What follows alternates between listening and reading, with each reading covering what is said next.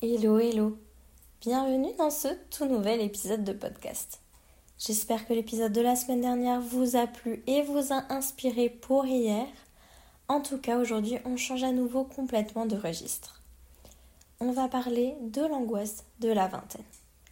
En effet, je pense qu'il y a différentes angoisses pour la trentaine, la quarantaine, la cinquantaine et puis même entre guillemets la dizaine. Mais aujourd'hui, je vais vous parler réellement de ce que je connais. En effet, il m'arrive moi aussi certains jours de me lever et de ressentir cette angoisse, cette pression de la vingtaine. On se met la pression de devoir savoir ce qu'on veut faire, où, quand, comment et avec qui. Alors que finalement, si on y réfléchit, si on a 23 ans, ça fait seulement 5 ans qu'on est adulte. Quand on avait 5 ans en étant enfant, on faisait franchement pas grand-chose. Donc comment... En repartant dans une toute nouvelle vie finalement, parce que je dirais qu'à partir de 18 ans, la fin de nos études, ça dépend de tout le monde, mais à partir de 18 ans, en fait on recommence complètement une vie puisqu'on a d'autres responsabilités, d'autres choses à apprendre et à connaître. Et donc finalement, quand on y réfléchit, ça fait probablement que 2, 3, 4, 5 ans qu'on est dans cette nouvelle vie et on a l'impression qu'on devrait tout savoir. D'autant plus avec les réseaux sociaux aujourd'hui. Parce que quand on voit des personnes toutes jeunes qui achètent leur maison, ont un travail qui a l'air génial, avec un salaire qui est tout aussi génial, ils ont 3 chiens, un chat et tout va bien pour eux, on se dit ok, donc moi j'ai pas encore acheté ma maison et j'en suis encore loin. Pour le travail, je me cherche aussi quand même encore un peu, je veux faire ce qui me plaît, ou par exemple je ne suis pas encore en train de faire ce qui me plaît, je ne sais pas ce qui me plaît, il y a plein de choses. Et puis concernant les animaux, alors moi je vais pas me plaindre, j'ai un chat et un chien, donc sur ce point-là je suis plutôt bien lotie, mais ça peut être pareil, on peut se dire, par exemple moi je vis encore chez mes parents parce que je suis en train de faire mes études, donc j'en suis encore loin de cette phase-là. Donc en fait on se met cette pression. On a l'impression que la vie elle est courte, que si on fait pas les choses maintenant, qu'après ça sera trop tard, alors que finalement quand on y réfléchit, si rien ne nous arrive avant ça, avant 70, 80, 90 ans, en fait on pourra faire un petit peu tout ce qu'on a envie. Tant que notre corps nous dit stop, on pourra faire tout ce qu'on a envie. Mais c'est vrai qu'on se met la pression notamment sur notre travail, d'avoir un travail sûr pour toujours. Par exemple, avec les fameuses questions, qu'est-ce que tu veux faire de ta vie et quelles études tu as envie de faire ? Moi, personnellement, l'histoire des études, ça m'a quand même beaucoup mis de pression parce qu'en fait, je ne savais pas. Concrètement, même aujourd'hui, je ne sais pas ce que j'ai envie de faire pour le restant de ma vie. J'essaye de vivre de ma passion, j'essaye de faire des choses qui me passionnent, des choses qui me rendent heureuse tous les jours parce que je me dis que mine de rien, quand même, la vie va passer... très très vite, quand on voit par exemple cette année 2023, à quelle vitesse elle est passée. J'essaie de mettre un point d'honneur à faire ce que j'aime, mais franchement, pour les études notamment, qu'est-ce qu'on a envie de faire ? Ouais, on va faire quelque chose. Et cette pression du travail, en fait on a tellement besoin de découvrir comment on est censé savoir si on a envie d'être DRH, opticien, vendeur en magasin... ou gendarme, ou en fait tout et n'importe quoi, comment on est censé le savoir. Et en fait, il y a cette pression qui se rajoute en plus de la pression de la vie en elle-même. Et on a envie de bien faire les choses, on a envie de réussir parce que on a envie de bien vivre, on a envie d'être heureux, on a envie de voyager, mais en même temps, on n'a pas forcément l'argent pour voyager. Donc en fait, souvent on nous dit « Ah, la vingtaine, c'est cool, t'as le temps de voyager, donc fais-le, mais l'argent, finalement, on l'a pas maintenant. » Et il y a l'histoire des enfants, et en fait, il y a tellement de choses qui viennent dans cette vingtaine qui mettent la pression sur différents points, parce que ça dépend de vous, ça dépend de votre histoire. Donc là, je parle de choses assez larges, parce que vraiment, ça dépend des gens. Je sais que moi, ce qui me met le plus la pression, c'est de bien faire les choses, de bien réussir les choses pour pouvoir bien vivre.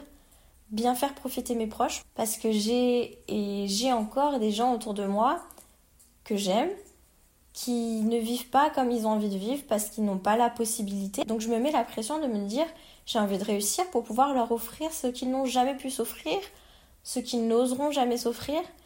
parce que je sais que j'en ai la capacité, c'est aussi ça, c'est que je crois en moi, mais voilà, ça c'est mes points à moi par exemple qui me mettent beaucoup de pression dans la vingtaine. Et puis j'ai aussi envie de me dire que si un jour j'ai des enfants, j'ai envie que ça soit comme ci, comme ça, comme ci, que j'ai fait ci, ça, ci avant. Vous voyez, c'est tout ça. Et bon, je pense que je parle à des gens qui connaissent très bien ce sentiment-là. Et donc j'en viens au point le plus important, je dirais, de ce podcast, puisque là, on a un petit peu discuté de ce qu'était concrètement la pression de la vingtaine et comment moi je voyais cette pression de la vingtaine. Mais la question ultime, c'est comment faire pour mieux vivre cette période, mais non pas éliminer ces angoisses ou cette pression, puisque je pense qu'on ne peut pas l'éliminer, mais comment juste mieux vivre avec et avancer. Bien évidemment, là, ce que je vais vous dire, c'est des choses, c'est des conseils que je vous donne qui fonctionnent si vous n'avez pas une angoisse trop élevée non plus. Si vous avez vraiment une angoisse qui vous empêche de vivre, là, je vous conseille d'aller voir un professionnel de santé qui pourra vraiment vous aiguiller sur des manières thérapeutiques de vous aider. Moi, là, je vais vous donner ce qui fonctionne pour moi, sachant que je n'ai pas des angoisses qui m'empêchent de vivre. J'ai juste des angoisses qui sont de la peur concrètement, où j'ai une boule au ventre et je me dis « comment je vais faire quoi ?» Donc voilà, c'est pas non plus des angoisses vraiment qui m'empêchent de vivre. Donc si c'est votre cas, je vous invite vraiment, vraiment, vraiment à aller voir un professionnel de santé. Donc déjà, le premier conseil que je vous donnerai, c'est d'écouter vos angoisses. Ne les refoulez pas. On entend trop souvent, il faut vivre le moment présent, il faut vivre ci, puis il faut vivre ça, et puis il faut le vivre comme ça, et il faut éliminer le négatif de sa vie, etc., etc., etc. Non, en fait, le négatif fera toujours partie de votre vie. Si vous voulez l'arc-en-ciel, il faut la pluie, ça va de soi. Donc, moi, je vous invite déjà à vous écouter. Écoutez votre corps, écoutez ses angoisses, ne les refoulez pas. Mais ça ne veut pas dire qu'il faut les prendre en compte. Ce que je veux dire par là, c'est quand, par exemple, je vais me dire « je ne vais pas y arriver », je vais écouter cette angoisse, je vais la comprendre, mais par-dessus, je vais me dire « hey, tu vas y arriver, tu as le pouvoir de le faire, ça va aller ». Et je me rassure. Donc écoutez-vous et rassurez-vous. Mais ne refoulez pas ces sentiments, ça sert à rien de les mettre dans une boîte comme s'ils n'existaient pas.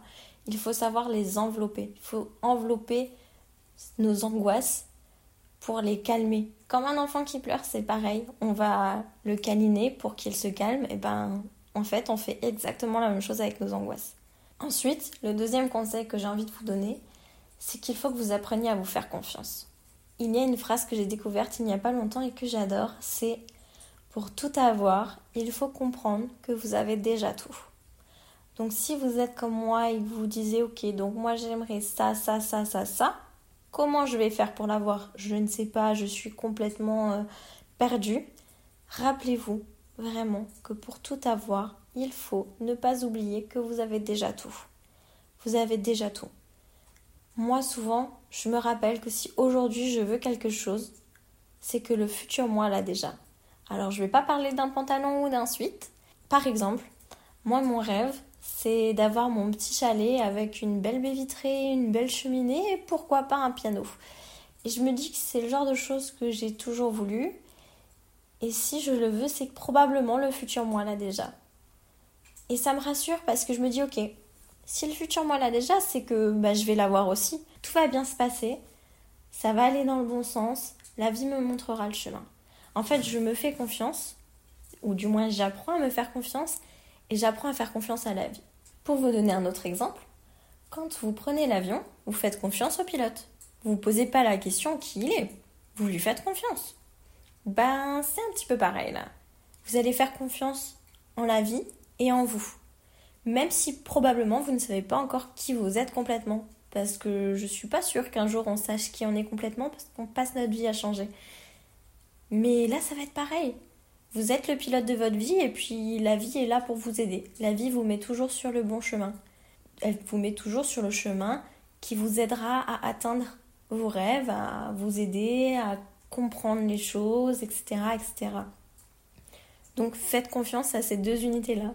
Vous et la vie. Et vous verrez que dans ces moments de doute, si vous vous rappelez ça, ça vous permettra de commencer à calmer un petit peu les angoisses. En troisième conseil, je vais parler de la méditation et du yoga, qui finalement se rapproche un petit peu du deuxième conseil, puisque souvent quand on médite, c'est le genre de choses auxquelles on pense, la confiance. Et le but va être de vous recentrer sur vous-même, de vous recentrer vers l'intérieur, parce que souvent les angoisses, c'est par rapport à tout ce qui se passe autour de nous. Donc le but va être de se recentrer sur l'intérieur, voir ce qu'il se passe en nous, où est-ce que ça se passe. Par exemple, moi souvent, mes angoisses, ça va être soit dans les poumons, soit dans le ventre. Alors pourquoi c'est à cet endroit-là? Et veiller à calmer cette inflammation, entre guillemets. Ensuite, mon quatrième conseil, qui se rapporte fortement au troisième, va être de faire du travail de respiration. Effectivement, le travail de respiration va vous permettre de vous recentrer sur vous. À nouveau, comme le yoga et la méditation. D'ailleurs, pendant le yoga et la méditation, souvent on fait un travail de respiration. Mais vous pouvez faire le travail de respiration seul. Vous pouvez inspirer, imaginer plein de belles ondes qui rentrent en vous, par exemple la couleur jaune. Je sais que moi c'est toujours la couleur jaune. Et quand vous expirez par la bouche, vous voyez tout le négatif, donc moi souvent c'est des nuages gris qui s'éliminent par votre bouche. Donc je vous invite à le faire pendant qu'on discute. Vous inspirez par le nez, plein de belles choses rentrent en vous, prennent la place. Et quand vous expirez par la bouche, les mauvaises ondes, les angoisses et les peurs s'en vont au profit de ce que vous avez inspiré. Vous le faites quelques fois, vous allez voir, vous vous concentrez en fait sur autre chose que sur vos angoisses. Vous vous concentrez sur cette, alors pour moi c'est la couleur jaune, cette lumière jaune pétillante qui rentre en moi. Je me concentre là-dessus et sur ce nuage gris qui s'en va au fur et à mesure. Mon cinquième et dernier conseil, qui encore une fois, on peut le rapporter aux deux autres, c'est de se concentrer sur ces cinq sens. Qu'est-ce que je veux dire par là ? C'est-à-dire que vous allez, donc par exemple, admettons que là vous écoutez le podcast assis, remarquez ce que vous touchez, le sens du toucher. Faites attention à ce que vous touchez, donc par exemple moi ça va être la tasse de café que je me suis faite dans les mains, le sol, mon corps touche aussi le canapé et mon petit chien qui est à côté de moi. Ensuite, vous allez faire attention à ce que vos yeux voient, à votre environnement autour. Enfin, vous allez sentir. Qu'est-ce que vous sentez autour de vous ? Peut-être avez-vous une bougie qui est allumée et qui fait une belle senteur, ou peut-être vous avez juste un parfum que vous avez mis ce matin et que vous sentez. Ensuite, le sens du goût. Est-ce que vous avez un goût particulier là ? Par exemple, si vous avez fait un café comme moi, vous avez probablement le goût du café. Et pour finir, qu'est-ce que vous entendez ? Moi, j'ai mis un petit feu de bois sur YouTube, donc j'entends ça. J'entends le petit craquelin du feu de bois. Et en fait, de faire travailler vos sens les uns après les autres vous permettront encore une fois de vous détourner de l'angoisse. En fait, vous allez faire oublier à votre cerveau l'angoisse, pourquoi vous étiez angoissé, et donc les symptômes vont disparaître d'eux-mêmes, juste en ayant travaillé vos cinq sens. Là, je vous ai donné des petits conseils qui fonctionnent pour moi, des petites choses que vous pouvez incorporer à votre vie pour vous aider à mieux vivre ces périodes-là, mais n'hésitez pas, si vous en ressentez le besoin, à aller voir quelqu'un. La vingtaine peut être très angoissante, d'autant plus avec les dernières années qu'on a vécues, avec toutes les histoires politiques, les guerres et j'en passe, qui se passent chaque jour dans le monde. Ça peut être hyper angoissant, parce qu'en fait, on a envie de faire plein de choses, mais on ne sait pas si on aura la possibilité, mais à la fois on se sent chanceux de ne pas être parmi ces pays en guerre, mais d'un autre côté, on a l'impression que tout ne tient qu'à un fil. Que la vie ne tient qu'à un fil, et pourtant on n'est que dans le début de notre vingtaine, dans le début de notre vie, et on a envie de faire plein de choses. En tout cas, j'espère que ce podcast vous aidera à mieux vivre ces périodes d'angoisse.